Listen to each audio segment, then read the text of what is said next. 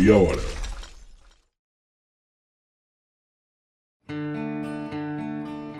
Bom dia, boa tarde, boa noite para você que está me ouvindo agora. Meu nome é Vitor Augusto, professor de Geografia e Atualidades, e nos próximos 30 minutos eu te garanto que você irá entender muito mais sobre o mito da violência cíclica e o que realmente está acontecendo entre a faixa de Gaza e Israel. E se você leu a descrição do episódio de hoje, pode estar se perguntando: o termo apartheid pode ser aplicado nesse caso? Existem soluções para esses embrólios entre Israel e Palestina? E o que foi a operação Dilúvio de Al-Aqsa?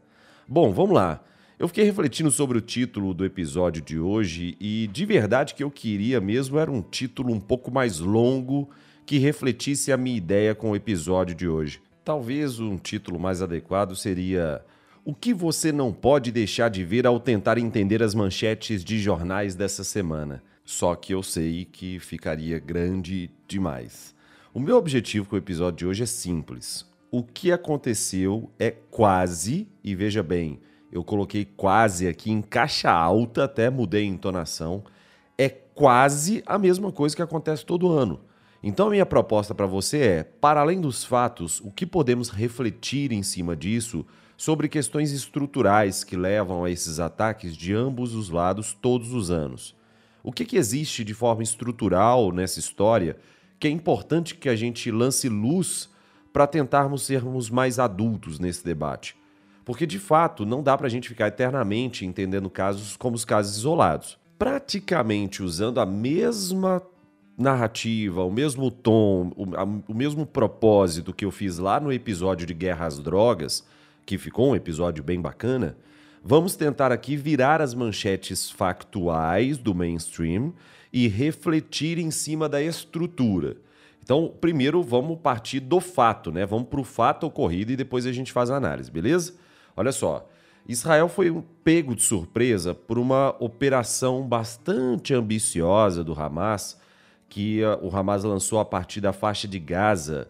E lembrando, se você quiser entender o contexto sobre a faixa de Gaza, sobre o Iron Dome, sobre diversas estratégias israelenses de defesa, eu explico no episódio aqui do G30 chamado Hamas e Israel. É só procurar no Google ou direto no Spotify Hamas e Israel que está tudo resolvido. Outro ponto importante é que nesse podcast que eu acabei de indicar, eu também explico o porquê de Israel, em geral, não entrar com os homens lá dentro da faixa de Gaza e executar apenas ataques aéreos com seus mísseis. Explico diferença de míssil para foguete, explico um tanto de coisa.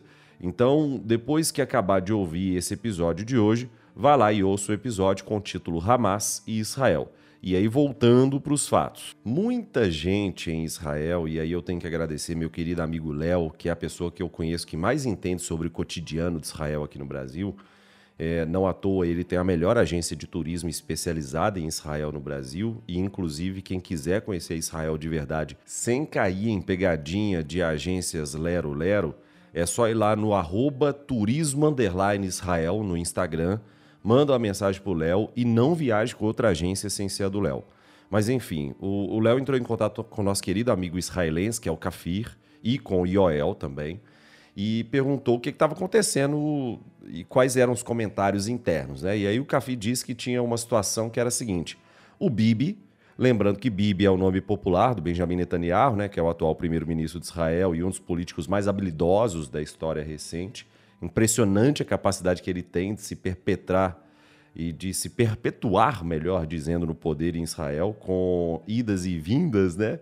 Mas se perpetuando sempre, enfim o, o Bibi tinha direcionado algumas tropas para a Cisjordânia, que nesse último ano o trem ferveu lá em Nablus e Jenin, e uh, é como se tivesse deixado o, o flanco aberto, entendeu?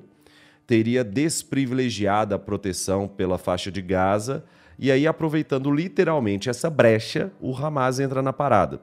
O Hamas violou a cerca que separa Gaza de Israel em vários lugares no, nesse ataque transfronteiriço agora. É considerado como um dos ataques mais sérios já perpetrados pelo Hamas na, desde a da sua fundação, né? Da, no final da década de 80, em 1987. E então foi um ataque bastante poderoso, bastante robusto. E isso aconteceu um dia após o 50 aniversário do ataque surpresa do Egito e da Síria em 1973, que também deu início a todo o contexto da guerra do Yom Kippur. O significado dessa data possivelmente não escapou né, aos líderes do Hamas. A ideia de que talvez essas lideranças tenham se aproveitado também de uma efeméride, e uma outra possibilidade seria o próprio 7 de outubro também sendo muito representativo no calendário hebraico. É, de acordo com a era judaica e com o calendário judaico, a criação do mundo, segundo Gênesis, ocorreu no dia 7 de outubro do ano de 3761 antes da era cristã. Então também é uma outra efeméride. Tá? E, e, e essa preocupação em relação à possibilidade de ataque já circulava por muito tempo. Há meses estava mais claro que tinha um risco iminente de uma explosão entre grupos armados palestinos contra os, o, o Estado israelense Israelenses e palestinos tinham se concentrado inicialmente na Cisjordânia, com confrontos muito sérios no ano de 2023. Uma questão que é muito delicada. Eu vou fazer um episódio aqui só sobre a Cisjordânia. A Cisjordânia em 2023 merece uma atenção muito especial aqui do Geografia em Meia Hora, sem sombra de dúvidas.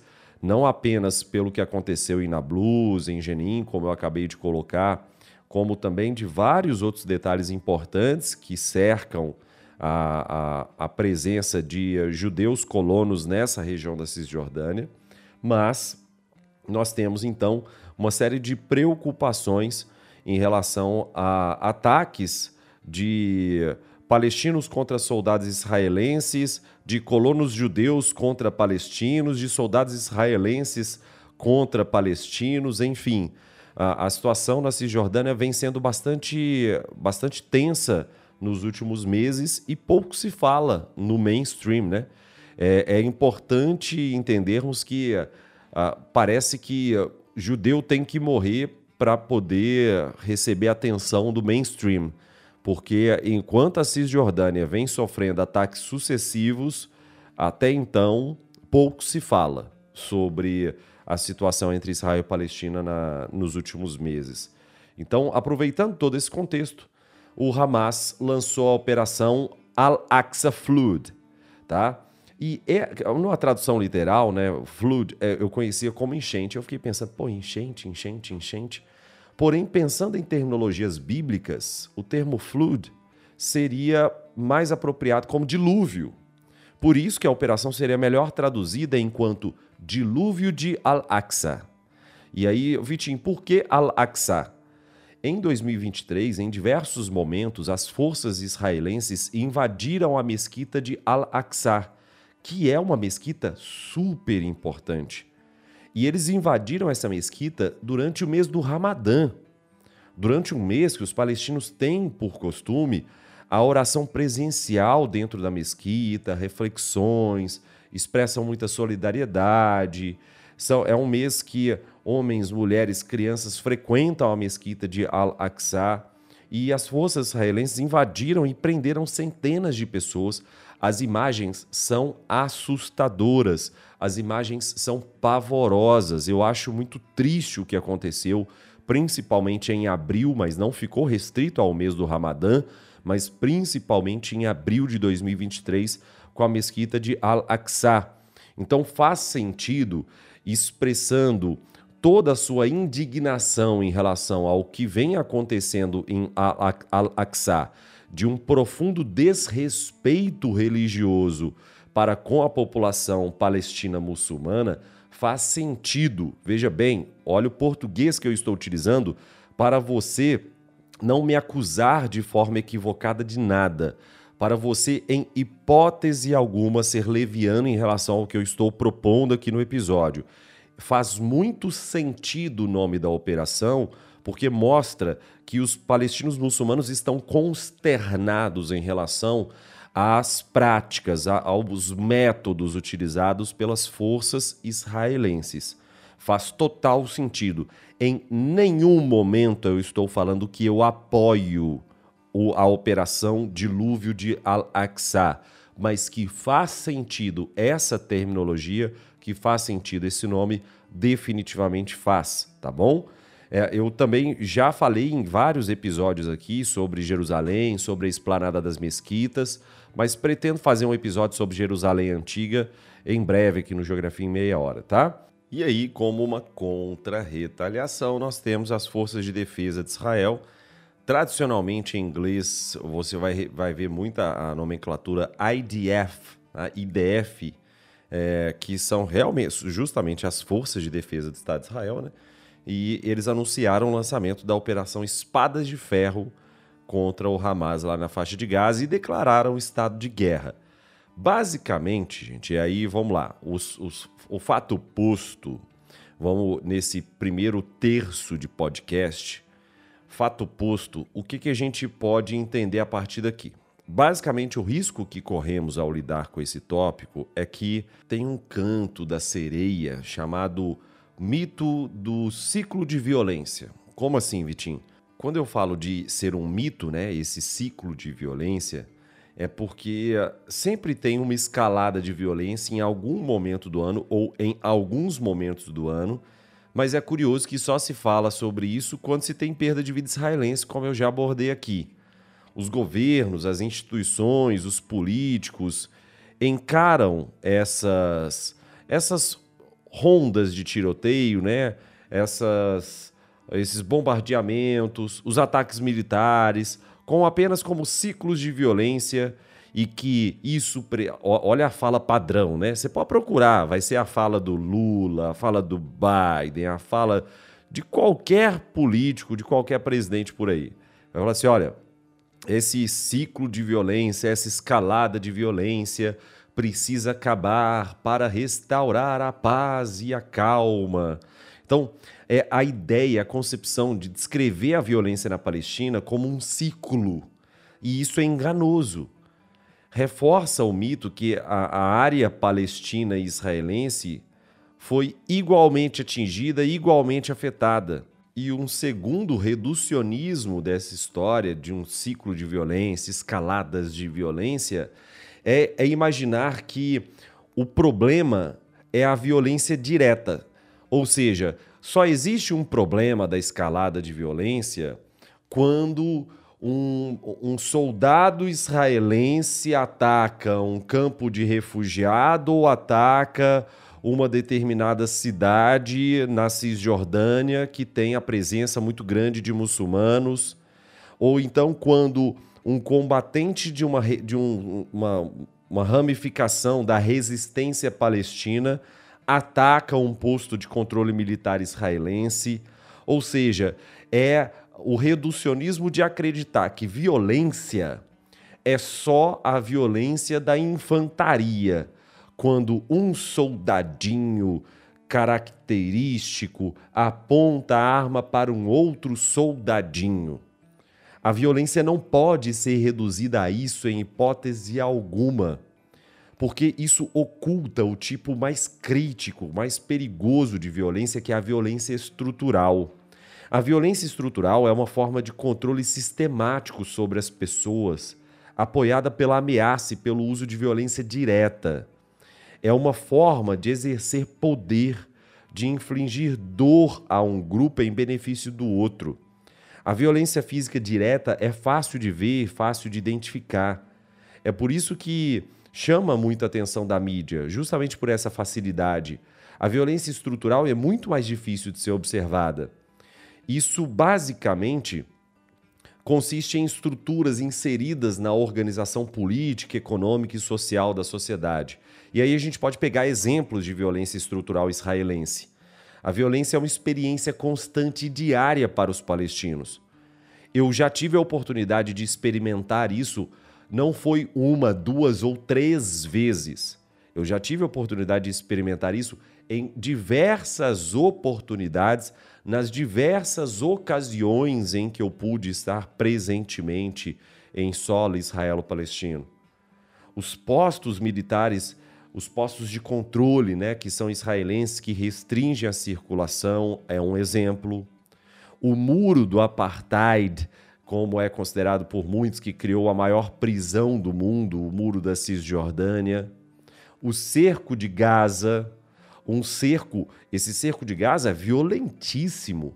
É um cerco aéreo, terrestre, marítimo. Então, além disso, nós temos demolições de casas, apreensões de terras, vigilância constante com drones, encarceramento em massa, bloqueio de regresso de refugiados às suas terras natais, restrições a casamentos e às viagens. Israel não pode existir sem esse tipo de violência estrutural. E é muito maluco, isso é muito bizarro, porque o Estado com E maiúsculo de Israel precisa dessa violência estrutural para poder continuar existindo, para preservar a sua maioria demográfica judaica. Israel precisa da constante ameaça de violência contra os refugiados que sonham em regressar às suas, às suas terras, que sonham em regressar às suas casas. E como a violência está muito presente, né, a, vi a violência acaba sendo um meio e também um pretexto para as autoridades territoriais israelenses destruírem os bairros da Palestina e expandirem os assentamentos judaicos. E tem um resumo da ópera que eu acho muito interessante sobre isso, é que quando os palestinos destacam a brutalidade israelense, o fazem, ou seja, evidenciam a brutalidade israelense exigindo o fim da sua opressão. Entretanto, quando os israelenses apontam para a violência palestina, geralmente o fazem para justificar a sua opressão.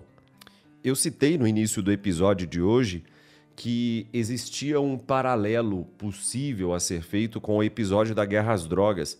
E agora, isso não está no roteiro, isso não está topicalizado aqui, mas agora, mais do que nunca, eu tive um insight de pensar que realmente existe um paralelo a ser feito.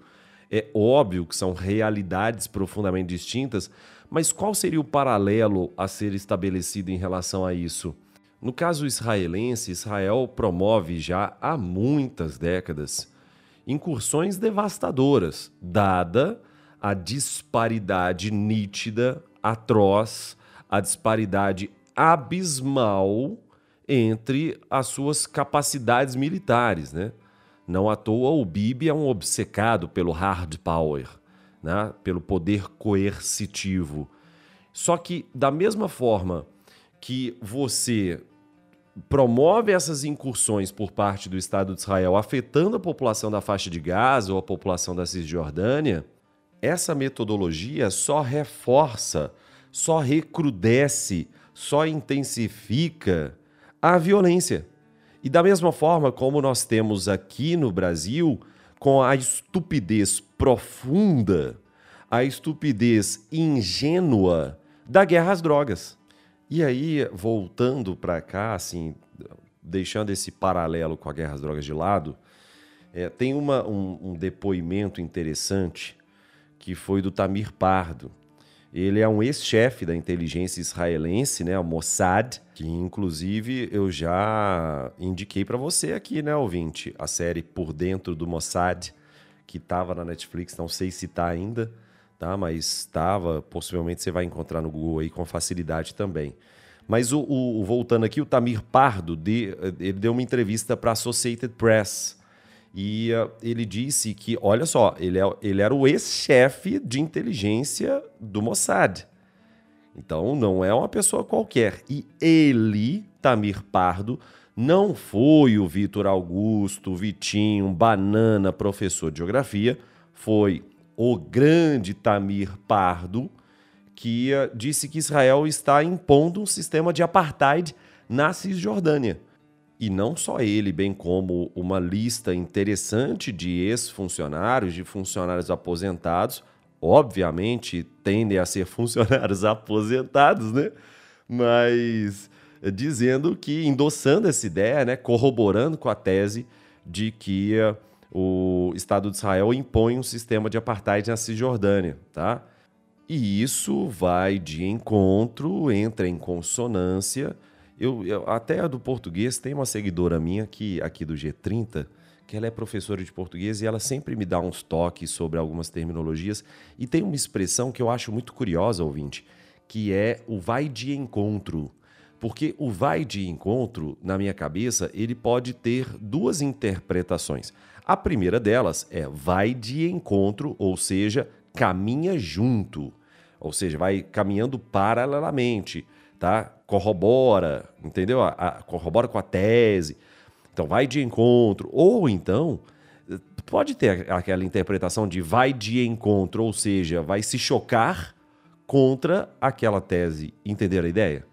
Então, assim, é, é, manda para mim aí depois no Instagram e, e o que, que vocês acham sobre isso? Assim, se, se existe uma UPAC da, dos jargões em português, sabe a UPAC da química? Pois é, se existe uma UPAC dos jargões em português que fala assim, ah, não, de encontro de acordo com a UPAC do português é ir em conjunto, andar paralelamente, sei lá, enfim.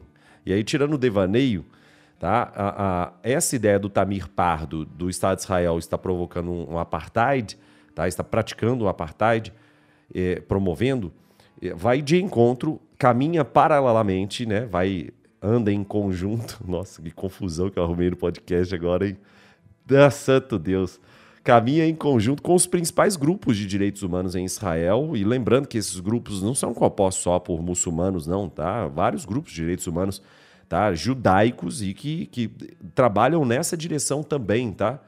que acusam o Estado de Israel de criar esse sistema de, de apartheid, enfim, já há boas décadas, diga-se de passagem, né? conferindo aos palestinos um estatuto de uma classe secundária, uma classe subalterna, né?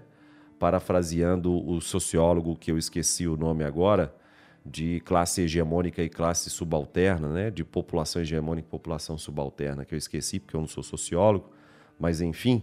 E aí a, a, a ideia era promover o apartheid para criar a hegemonia judaica e deixar os palestinos como uma classe secundária, tá? como trabalhadores, como mão de obra barata, como trabalhadores necessários para trabalhos sujos, vamos, vamos colocar dessa forma.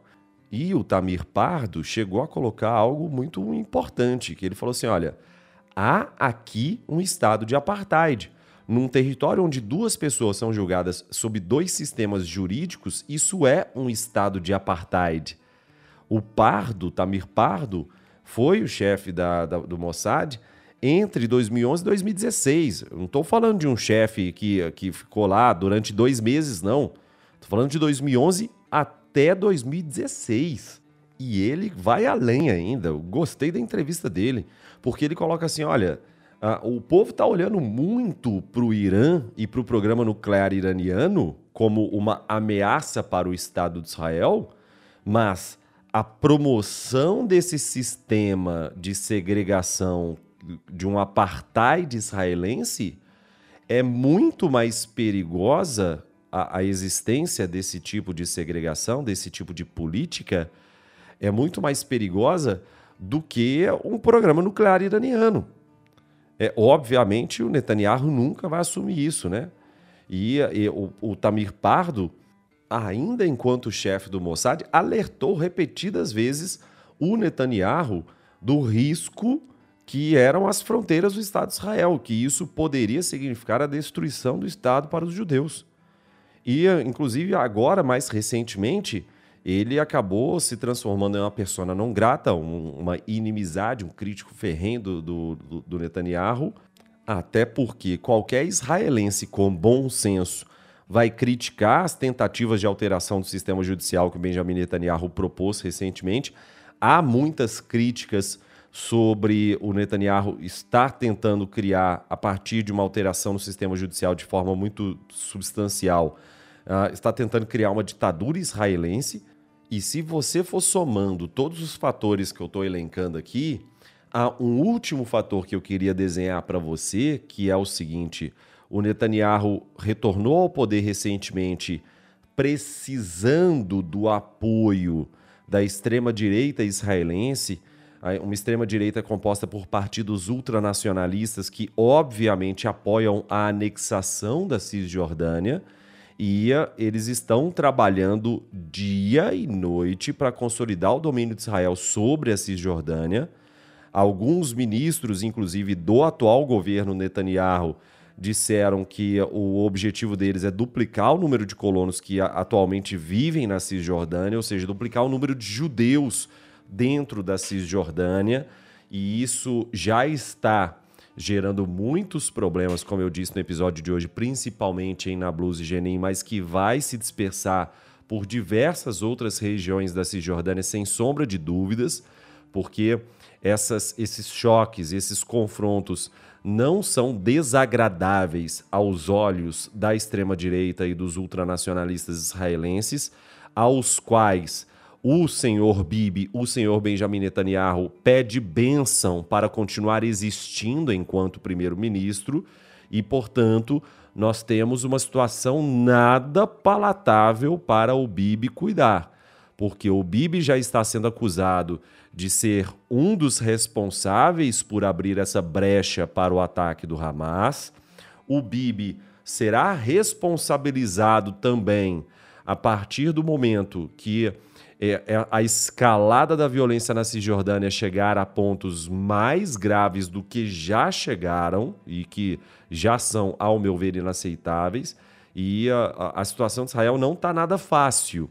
Uh, eu prevejo aí alguns meses e anos bastante instáveis para o Estado de Israel, principalmente por causa do domínio da extrema-direita e dos ultranacionalistas no, no controle político do país. E aí, gente, eu tinha. Nossa Senhora. Como geografia em meia hora é um alívio para mim por diversas coisas, sabe? Eu tinha planejado ainda falar um pouco sobre o Hamas hoje, mas não vai dar tempo, porque eu vou fazer um episódio só sobre o Hamas. mas assim, tem gente que fica brava comigo, gente, mas olha só. É, eu, eu, sei que eu tô devendo vários episódios para vocês, mas eu, eu tô trabalhando igual um psicopata. Eu juro por tudo mais sagrado que assim eu realmente assim, me dedico muito para geografia em meia hora, mas é porque eu começo a pesquisar uma coisa, eu não sei se é o meu TDAH que não deixa, e aí eu quero, eu comecei a pensar sobre o Hamas e fiquei encantado com o Hamas. Então eu, eu quero fazer um episódio só sobre o Hamas, tá? Mas eu, eu só para terminar em relação ao apartheid, que é o grande tema do episódio de hoje, eu, eu queria falar sobre a, a experiência de rodar na Cisjordânia só para justificar o termo apartheid, né? Porque muita gente pode. Tem muito alecrim dourado que eventualmente vai virar para mim e falar assim: esses alecrins dourados, fãs do, fãs do professor Rock, fãs do, do André Last, né? É, vai virar para mim e falar assim: ai, Vitinho, nossa, que exagero falar de um apartheid. Mas vamos, vamos tentar entender o porquê que não é um exagero falar de apartheid, tá? Ah, basicamente, a definição de apartheid é associada, de acordo com as convenções internacionais, o Estatuto de Roma, do Tribunal Penal Internacional, enfim, é, é, o, o apartheid é definido como um regime institucionalizado de opressão sistemática e dominação de um grupo racial sobre qualquer outro grupo racial. Então não me venham falar, não me venham com chorumelas não me venha falar que eu não posso falar de apartheid aqui. Está de sacanagem comigo. É óbvio que eu posso falar de. E encaixa como uma luva no que atualmente o Estado de Israel promove. Está de sacanagem comigo, ué?